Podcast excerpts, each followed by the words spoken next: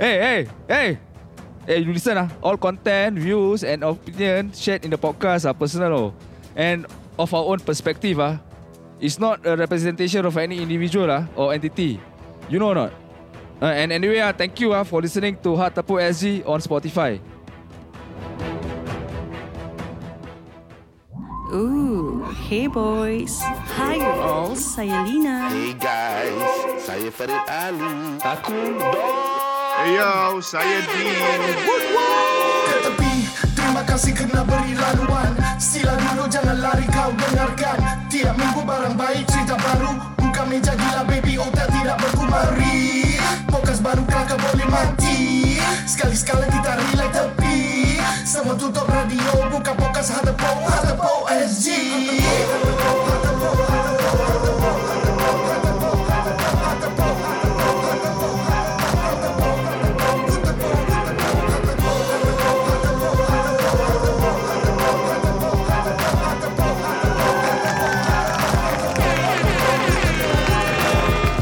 Korang sedang dengar Hatepo SG, ya?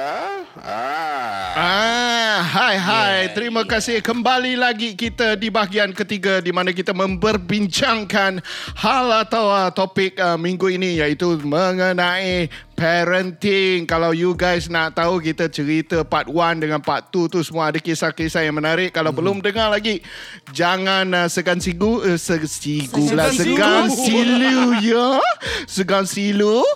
picit part 1, part 2 dulu, barulah datang ke part 3, barulah tahu ceritanya hujung pangkal, barulah faham apa yang kita ngomelkan dan perbincangkan. Jangan segan sigu, guys.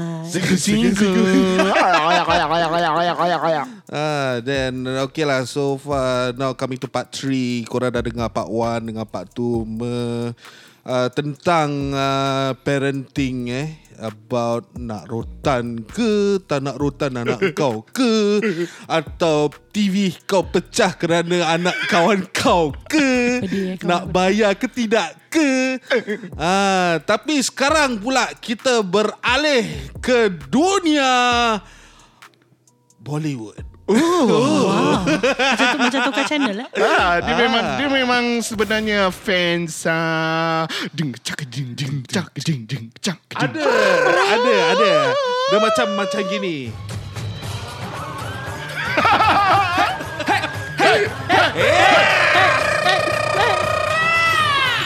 Bodoh lah. Mana datang benda tu, terkejut aku.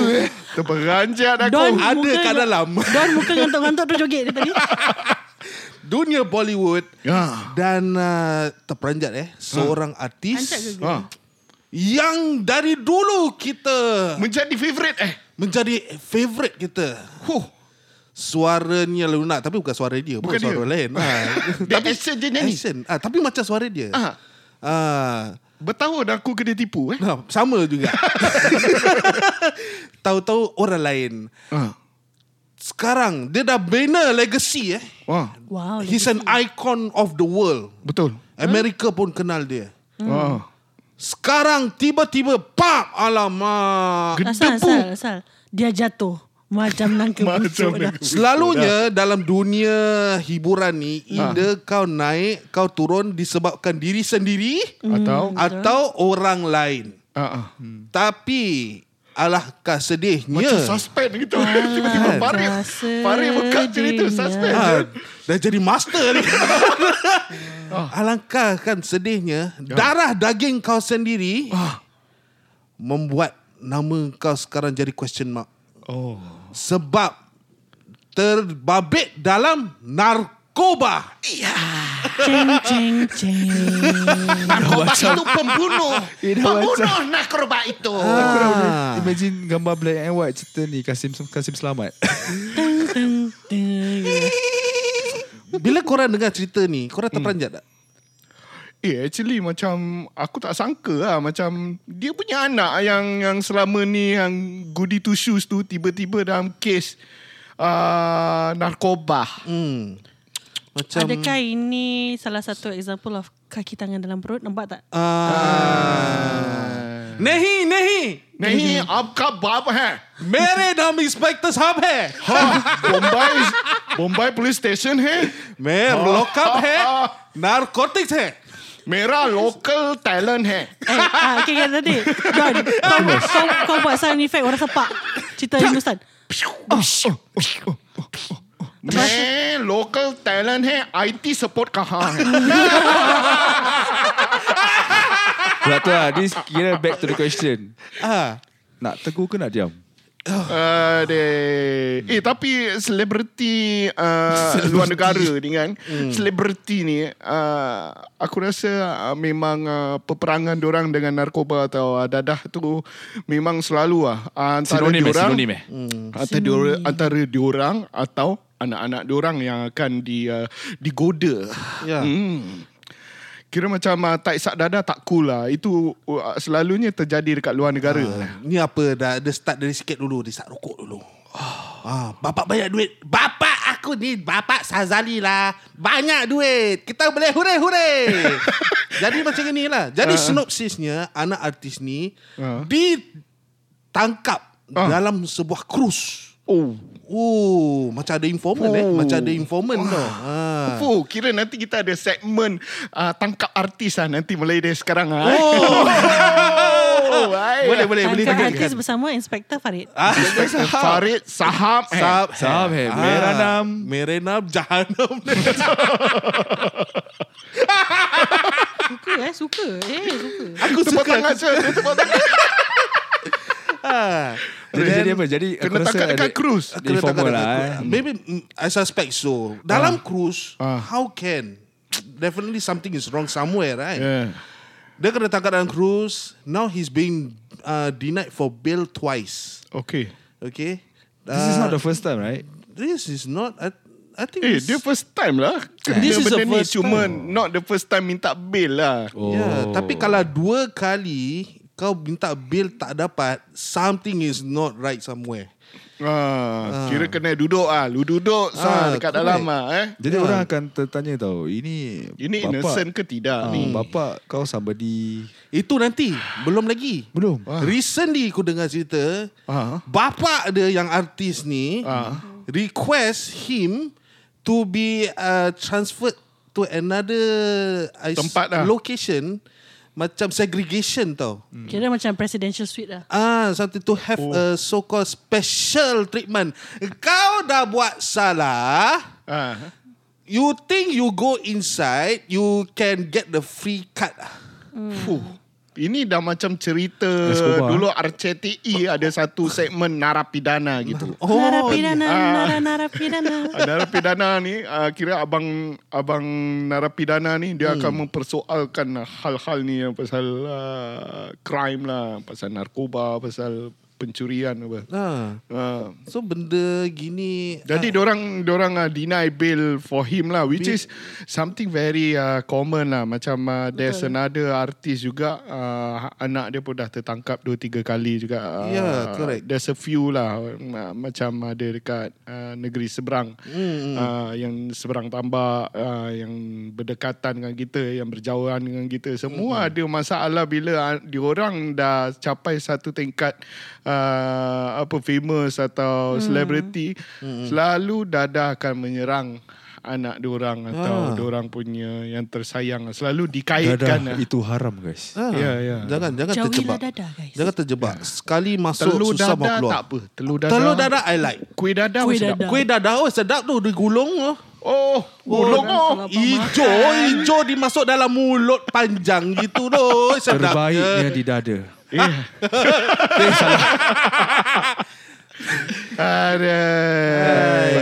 Kalau kita fikir balik cerita dadah ni sejak kepelakangan ni dah macam biasa dengan pasal dadah. Dia macam melonjak naik ke carta.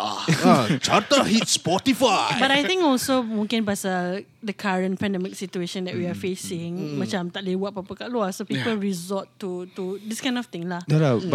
But the question is, kau nak diam ke kau nak teguh? As a parent. Kali kau tanya. No. Basically, pasal apa tau pada pendapat aku, selagi kita tak teguh, selagi tu orang kata... Selagi tu menjadi je? Menjadi. Ya, betul. So, that's why, biar berentuh bulu dari leburnya. Rebung. Lagi apa sekejap sejarah betul kan dia lah. Rebung. Aku tak rebus, boleh. Bukan rebung. Rebus. Lebur-lebur ni tak boleh lah. Kau pergi apa? Lebur raya. Kan? Siapa cikgu Melayu kau? Cikgu Ibrahim. So Ibrahim. That's why aku always have that mindset. That's why drugs. Jauh lah. Kalau boleh kita jauhkan lah. Jauhkan. And for you know, for instance, kalau example lah, you know, for this artist, bapak kau dah create his own legacy. Yes. For you to macam don't campak. Don't tarnish it lah. Kau dah tarnish. Jangan buat something foolish out of apa. Orang akan salahkan your parents eventually. True. Orang padahal tak akan kau. Padahal diorang tak. Obviously which parent yang ajar anak orang kat dadah. Yeah. Correct. So it's obviously that is so correct. Your circle is also important. Lagipun kalau aku tahu like in Singapore jauh lah kan, because kita punya level of celebrity life it's a bit different as compared to di luar negara. Yeah. Tapi usually kalau di luar negara yang aku faham is that di kalangan anak-anak artis dia campur anak-anak artis yang lain. Yes. Kira dia ada kolam, dia ada kolam-kolam dia. Dia ada kolam dia. Baby kolam. Tak semua. Tapi selalu diorang memang ginilah. Kalau dah deni campur dengan kapur-kapur gitu. Alah, dah tentu tu anak artis. Kadang-kadang ada yang biasa-biasa pun stay dalam kolam-kolam dia. Yang biasa-biasa pun dah step ada kolam kat belaki. Correct, but macam apa tadi? Macam tadi yang korang cakap, not everyone is like that. Tak semua artis yang maksudnya dengan adanya that luxury, you know, dia biarkan anak dia run wild and naked. I even know that this one artist, even though he's very famous, dia takkan kasih anak dia, you know, You don't tap into my famous. Kau tak mau step. Fame. Don't step into my fame. Yeah. I'll build this legacy. It's not for you to easily macam tarnish my name. No. Kau nak, even though orang tahu kau anak aku. To ride on the luxury kan. Orang tahu kau anak aku. Tapi aku tahu aku takkan kasih kau, you know, easy way life. Siapa tu? Adalah artis Mak Sali ni. Ini celebrity chef. Yes.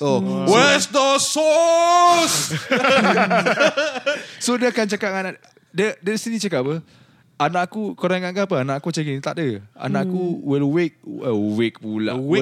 his way out himself to attain whatever the life that he doesn't live on my, you know. True. Dia tak akan hidup dalam, walaupun yelah aku tahu expenditures memanglah a bit lah, tapi itu tanggungjawab seorang bapak lah kan, to provide. Kira tak akan kasih pakai kabel dia. Tak ada dia kerja sendiri. Pasal aku this is good lah, because we already set the standard of life, you know, standard of living. Cakap pasal kabel-kabel ni, aku dengar ada satu kakak ni anak 9 ni. Oh yes. But that is really sad, no, that story. Itu bukan cakap kabel, itu air putus kan. Tapi itu nampak sah dia jadi mangsa keadaan. Dan bila dia dah jatuhkan hukuman kat dia tu, aku nampak video dekat Facebook is really sad. Hukum gantung sampai mati lah. Yes, viral video dekat TikTok. Allahuakbar. Sedih. Itu nampak sah mangsa keadaan dengan pandemik kan. Macam people, kadang-kadang dia orang tak tahu pun apa dia orang buat. They just for the money. Yes. Benda ni aku rasa dah normal lho. Yeah. And kakak tu sebenarnya fishmonger je. Yeah, jual ikan. Dia jual ikan.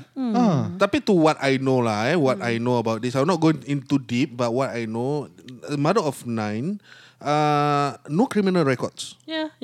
Definitely no criminal records. Yeah. So if there's no criminal records and she is not a dealer or even a trafficker, to know herself that she's trafficking. Itu barang kat mana? Jumpa tu barang kat mana sekarang? It was on her lah. It was on her. Found on her. But that hit the above the maximum a lot. Apa benda? Yeah, that certain weight lah. Certain weight. Tak boleh cuci lah. Correct. Tapi I mean, back record to her whole life. Does she even have criminal records? No.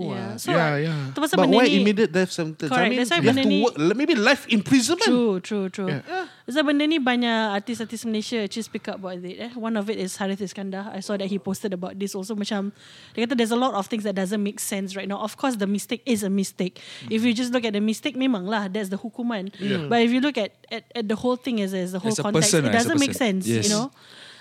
So we were talking about macam kalau artis dengan hidup luxury dia dan anak-anak dia menumpang.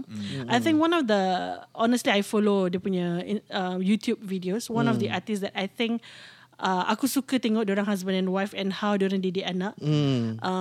Is Johan. Johan and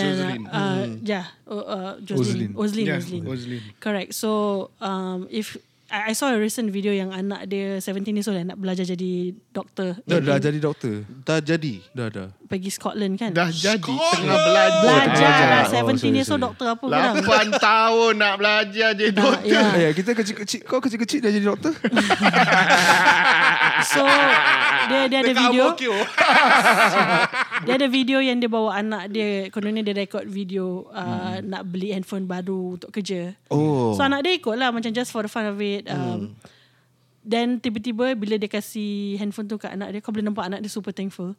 So that was when he said that even though anak dia umur 17 tahun, that the son never had his own phone. So dia control apa yang anak dia buat, maksudnya activities, even at the age of 17 years old. No phones until then. And even when he issued the phone to the son kan, aku ingat there was one part dia cakap dengan anak dia, yang papa kasi kau handphone ni, satu tanggungjawab. Apa kau letak kat dalam ni semua tanggungjawab yang aku kena jawab untuk kau. Jadi use the phone wisely, use it to contact family, don't do anything stupid. Dan kau nampak anak dia so thankful, anak dia peluk dia, cium dia, thanks pa gini. So if you know, people look at Johan on TV, he's like a bloody funny man, you know. Like you wouldn't think he's so serious, macam garang macam gini.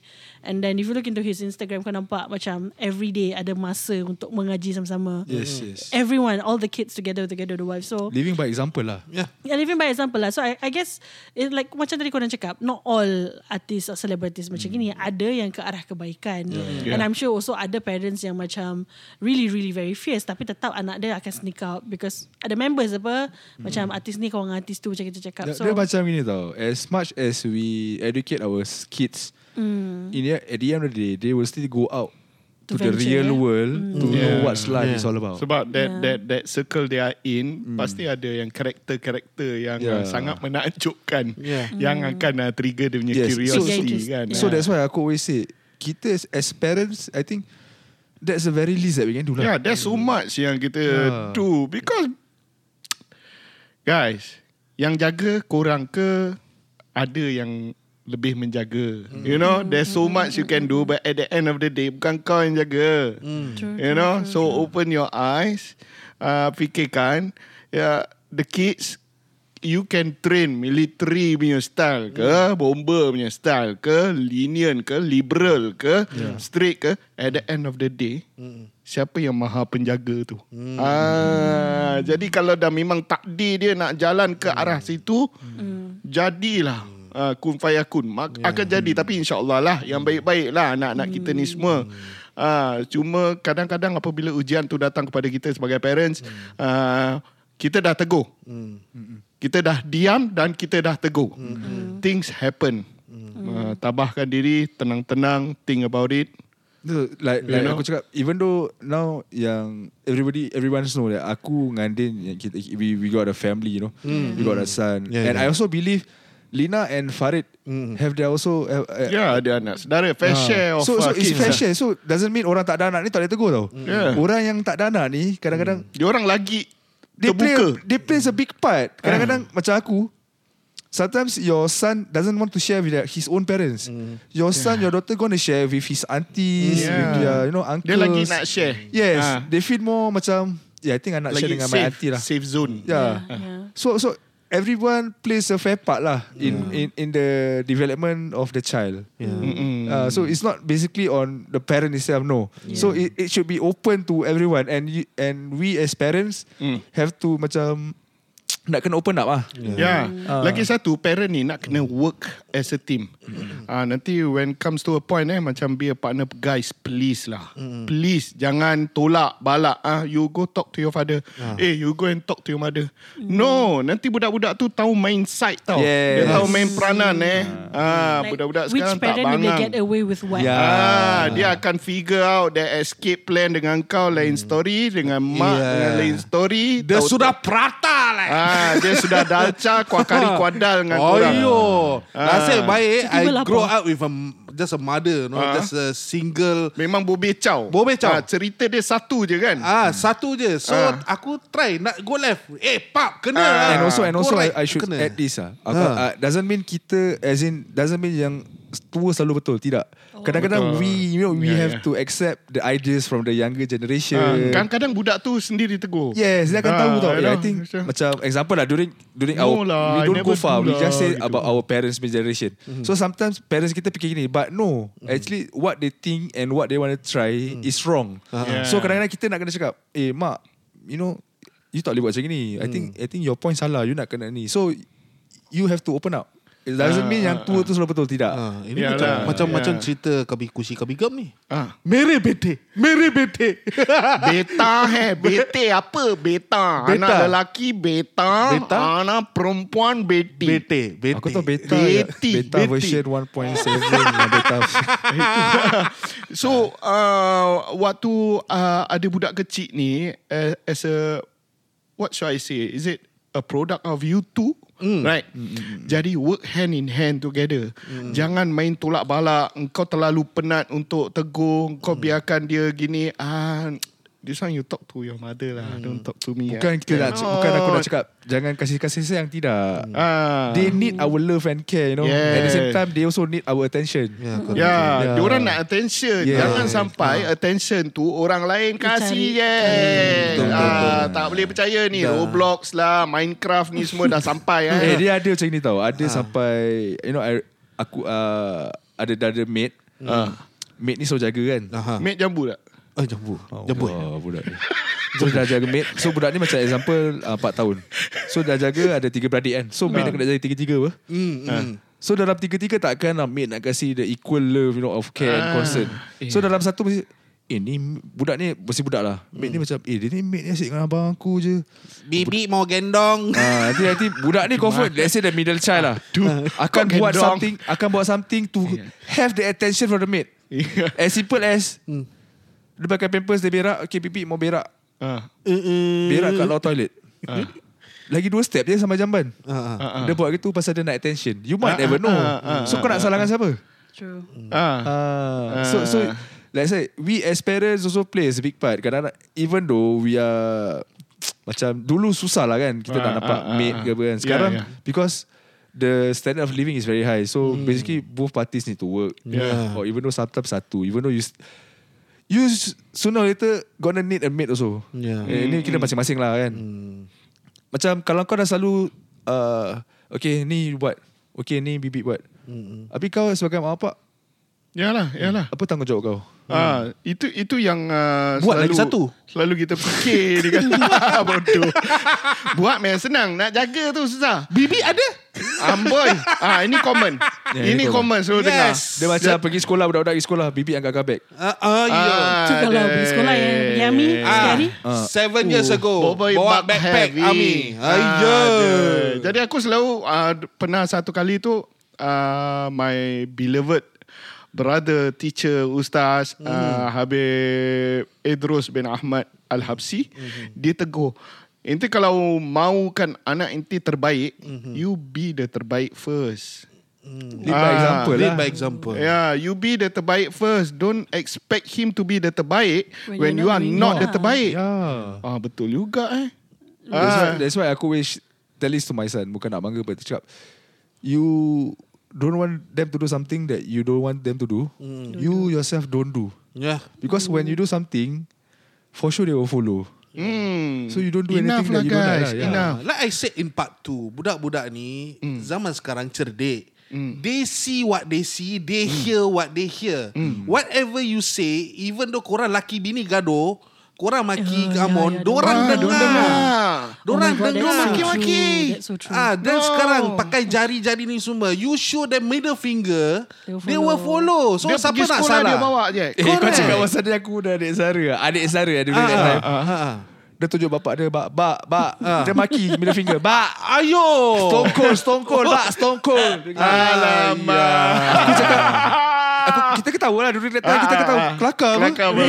Try sekarang. Dia yang kena setongkol. What kadang-kadang benda ni is okay during that time, but it's not gonna be okay during our time right now. Yalah, which is perfectly sesuai dengan nasihat apa Sayyidina Ali bin Abi Talib tu. Dia ingatkan kita, your parents punya zaman berbeza dengan kita punya zaman. So whatever parents kita punya cara mendidikkan kita, kita can never use diorang punya cara didik kita untuk didik anak kita, because betul, it is a different time zone on itself. Yalah, dia macam doesn't, dia macam apa tau, kalau kau buat gitu kat anak kau doesn't mean it will, it works later on me. Yeah, cara orang berbeza. Just that you have to, you know, open up, terima pendapat dari yang terdekat. Cara Don lain, cara aku lain, cara Dane lain. Tapi ada satu je yang harus kutanya. Cara Lina tak ada. Cara Lina pun lain. Ya, Lina. Lina dah tak nak tengok muka kau. Lina dah kena pusing ke sana. Jadi satu question. Does ego plays a part in this? Ego Dun, dun, dun. Pasal zaman sekarang mak bapak tak boleh terima kalau ditegur orang lain atau mertua. Baru nak cakap pasal parents. Atau mak bapak sendiri tegur. Kau tak boleh buat anak kau macam ini. Amboi dulu. Aku kau bilai-bilai kan. Especially kalau teguran tu diberi depan anak-anak. Like for example, kau marah anak kau. Depan-depan. And then like depan-depan dia cakap, asal kau marah cucu aku? Dah budak tu kau lemak lah. Yalah. Sebab itu created a dimension tau. Kira macam a first party, second party punya. Defense. Aku ada DPP. Aku ada satu prosecuting punya party kan. So diorang dah tahu tau. Benda ni happen. Budak-budak ni macam Farid kata, budak-budak ni pandai. So when this kind of thing happen, they already know. Ini aku punya golden. Nenek pun kadang-kadang nak baking, rabak-rabak open-opennya. Tapi kalau mak aku biasa tak dengar mak aku takkan baking-baking gini. Sebab my mother punya konsep biar sekarang kita susah, nanti later on kita boleh relax. Just like for me myself, aku tough love. Biasa rotan, hanger, besi pipe, semua biasa. Besi pipe. Hockey stick zaman dulu. That's why bila aku fikir balik, I don't want my son to feel what I feel. Sekarang cakap je. Budak-budak sekarang kau cakap je, mesti dia dengar. That's why I cakap, jangan pernah putus asa, jangan pernah give up. Aku lah, tak boleh, aku saya cakap dia buat. Budak-budak will always do the wrong thing. Sebab diorang nak tahu apa yang correct, apa yang wrong, apa yang boleh, apa yang tak boleh. Jadi kita sebagai parents, you know, have to open up a bit lah. Sometimes we have to open up. Jangan macam Farid kata, is ego the question? So for me, aku pendapat pula, janganlah ada ego bila kita nak, you know, mengajarkan anak kita untuk cari jadi yang terbaik lah. Which I rasa is borderline. Bagi aku ego tu perlu untuk adakan kewibawaan dan juga menunjukkan ketara yang aku adalah ketua dan khalifah. Jadi ego tu kira berpatutan lah. Dia tak more too much lah. Tak not melebihi in a unreasonable manner. Bukan egois gitu dah. Secubit rasa ego. I think for aku personally, because I've had this question before, because aku grew up with tough love throughout the whole time, especially being the eldest daughter. Aku pernah terfikir sejenak, like, you know, if I'm a parent, what kind of parent would I be? So one of the things yang I think hit me is that obviously I'm going to be someone stern yang garang, because karakter aku dah memang macam itu kan. But I deep down inside, bila aku try to reflect balik aku punya childhood when I was growing up in primary school and secondary school, pada pendapat aku, what could have been done at that point of time that perhaps will make me respect my parents more and love my parents more? Because sometimes dalam konteks, pada pendapat aku, as someone who grew up in tough love, when kita grow up so much in tough love, kita cuma takut dengan mak bapak kita. Tapi perasaan sayang tu, dia level nombor 2 atau nombor 3. Versus aku have friends yang mak bapak dia tak macam memanjakan, but macam just like that, just nice. Cuma they have frequent talks, and I see how close they are with their parents.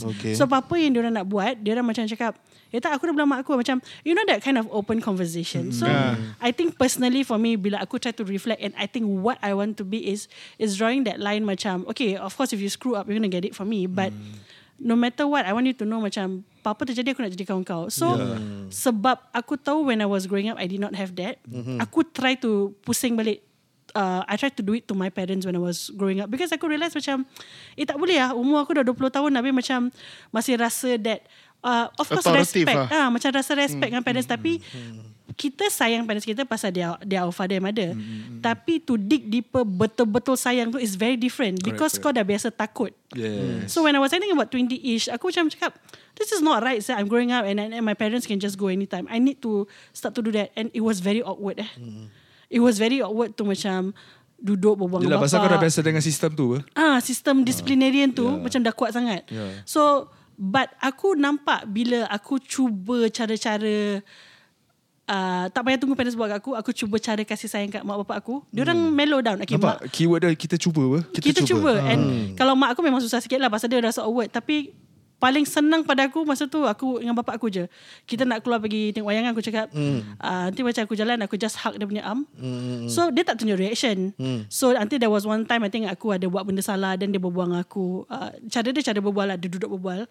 Dia, masa tu aku rasa aku dah start keluar-keluar weekend. Dia tak suka. Bapak aku suka aku duduk rumah on Sunday. So bila dia berbual, dia kata, you know, you're God to our family, you don't think about family. Tiba-tiba dia cakap, you think I'm not happy lah? Imagine how I feel when we go and you hug my arm. I really like it, you know. I'm like, okay. So you know, sometimes kita sebagai anak-anak, kadang-kadang kita punya alasan is that, oh, I grew up with tough love. Memang kita grew up with tough love, but ask yourself sometimes when you reverse it, bila lagi kau nak tunggu? Macam bila, jangan tunggu sampai terlambat lah. Maksudnya macam, if you don't have that, I think it's okay if you reverse it to your parents, and then sebelum kau buat kat anak-anak kau in future. Dia fikir macam, no matter what you do, tetap kita sebagai parents nak kena tegur lah. Kalau kita dah biasakan, alah biarlah, kita diam, tak ada mak lah. Itu kali nak salahkan siapa?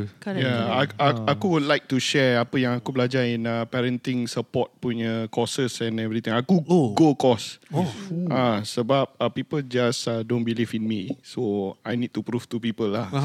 So dalam pembelajaran kita, dalam beberapa teknik parenting ini konsep Mak Sali, very liberal punya konsep. Jadi korang kalau nak terapkan keagamaan masing-masing, jadi boleh masukkan di mana.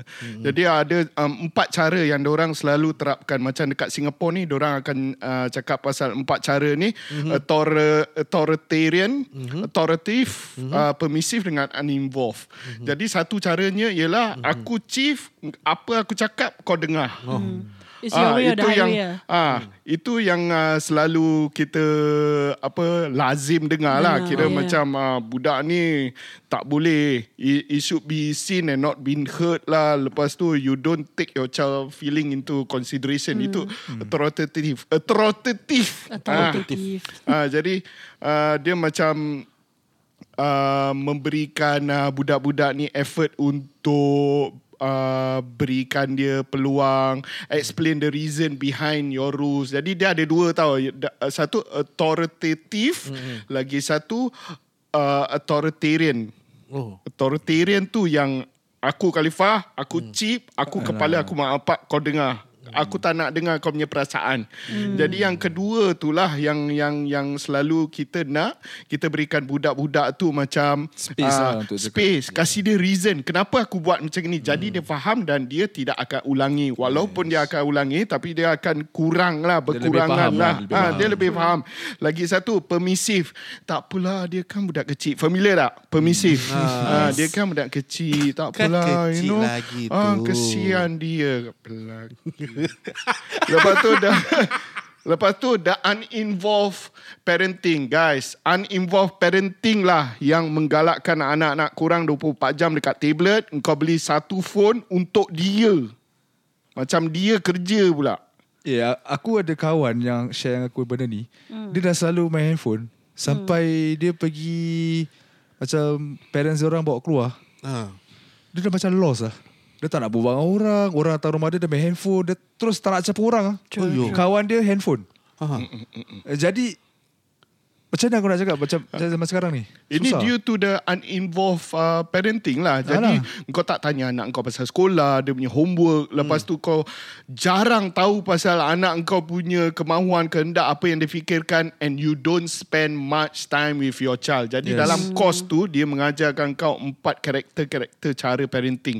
Dan diorang selalu mahukan kau jadi authoritative. Jadi jadi ketua. Dalam masa yang sama berikan ruang untuk dia mendengar kenapa kau buat. Yes. Berikan reason. Tell me how you feel. Acknowledge. Kau rasa marah? You angry with my decision? Or you feel sad?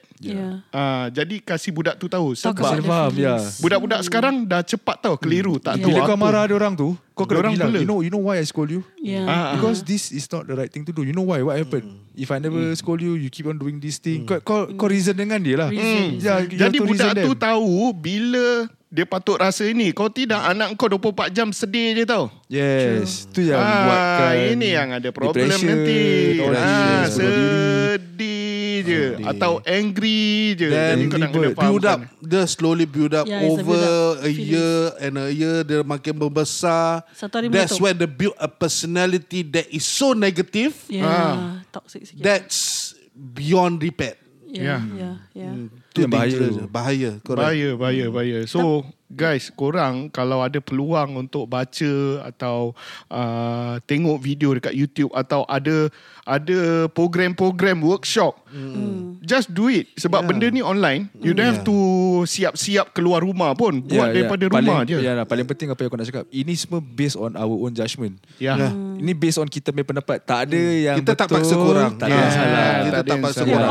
Of course there are parents who believe in mendidik dengan cara kasih sayang. And it's not wrong. I mean, if especially pada pendapat aku, if that's how you grow up with, that means there's many generations macam gitu. It would work for you.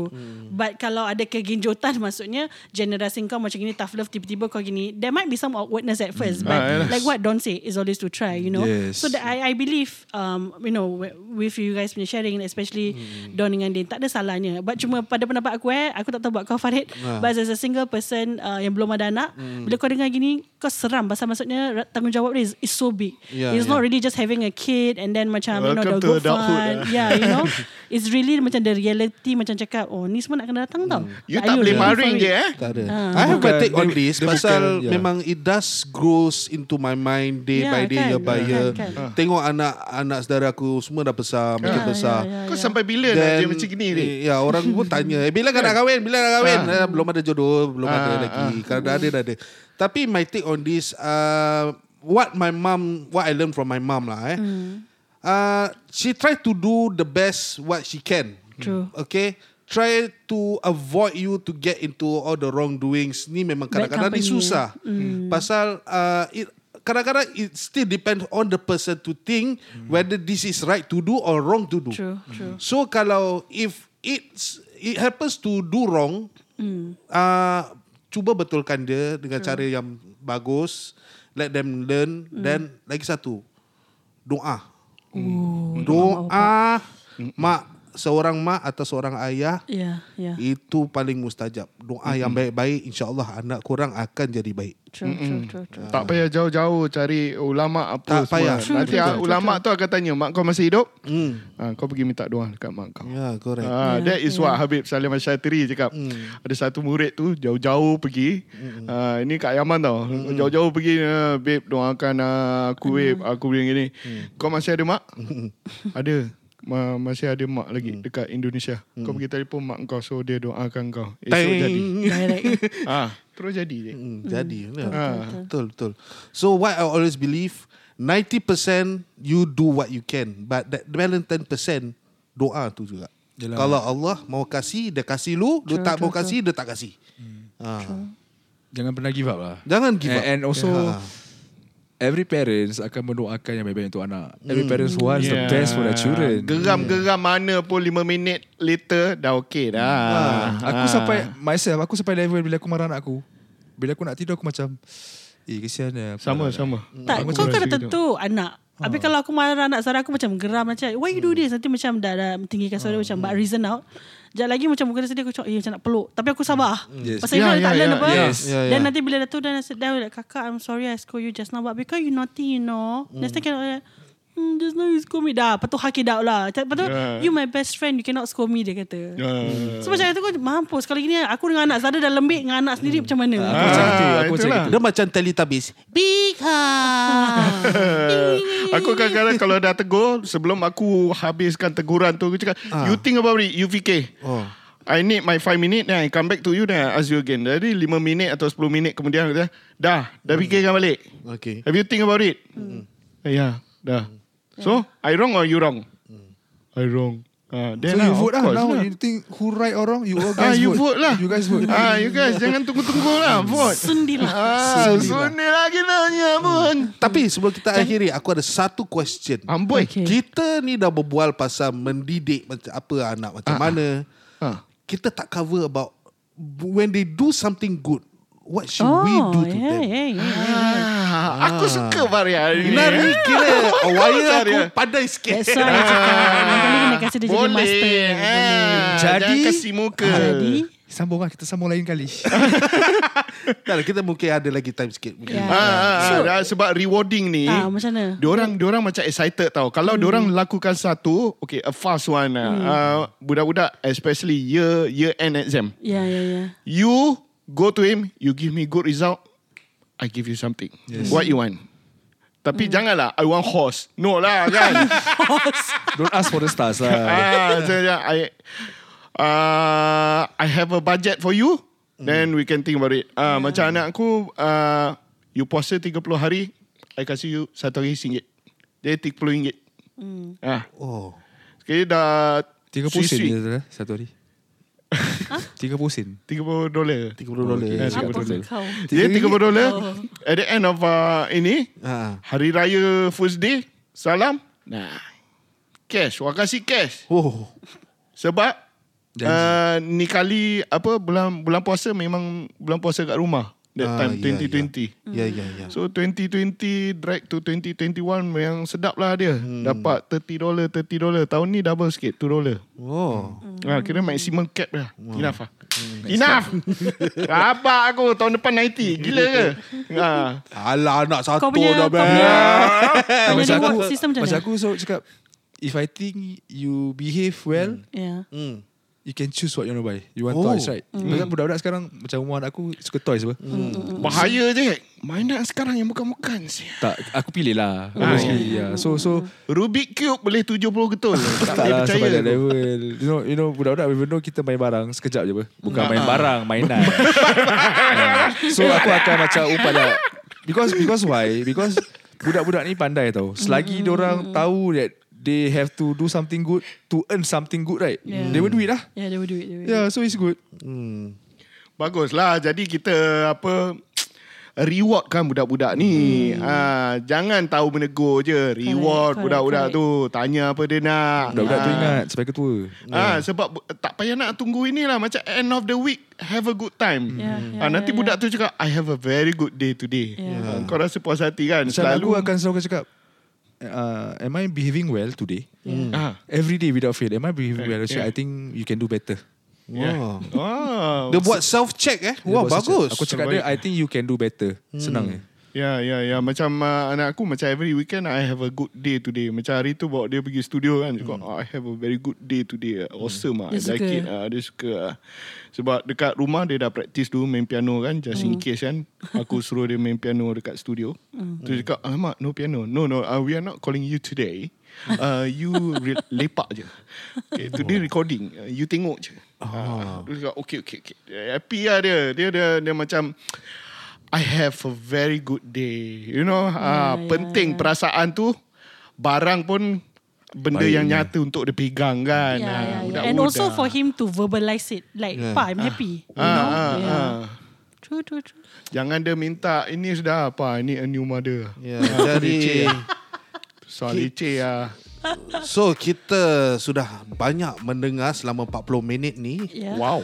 Tentang macam mana nak mendidik. Macam mana bukan macam mana nak mendidik orang. Bukan nak cerita. Cerita mendidik. cerita tentang mendidik dan betul, also betul, sharing about macam mana nak give reward. True. Asyik nak bantai je budak tu, takkan tak rewarding. Dan macam mana nak menakutkan orang single. Tapi tak menakutkan macam mana pun, tapi it's still a positive thing. Korang ingat sedap je dia. Sedap. Ayo, tak boleh. Kan dapat pahala. Betul juga. Tapi okay, untuk saya tengok tu headphone sengit tu. Tengok dia punya sedap level tu. Jadi sebelum kita mengakhirikan part ni, apakah soalan yang harus kita menanya kepada pendengar-pendengar kita? Adakah kita menegur atau berdiam diri.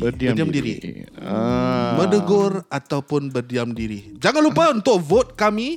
Vote kami buat apa? Vote di podcast kami. Vote di Spotify. Soalan yang dekat bawah tu, kat bawah tu part 3 tu, jangan lupa. Dan also jangan lupa untuk follow kami di Facebook Hatepo SG dan juga Instagram kami Hatepo SG. So untuk malam ini, tanpa meninggalkan masa lagi, saya Farid Ali, saya Dangerous, saya Doncha, saya Lina J, dari Hatepo SG. Signing out guys. Bye. Woo-hoo. Hey guys, thank you for listening to Hatepo SG on Spotify. If you guys like what you hear and would like to feature your product on our podcast, do slide us a DM at Hatepo SG on Instagram and via email at hateposg@gmail.com. Harga mampu milik guys. DM okay?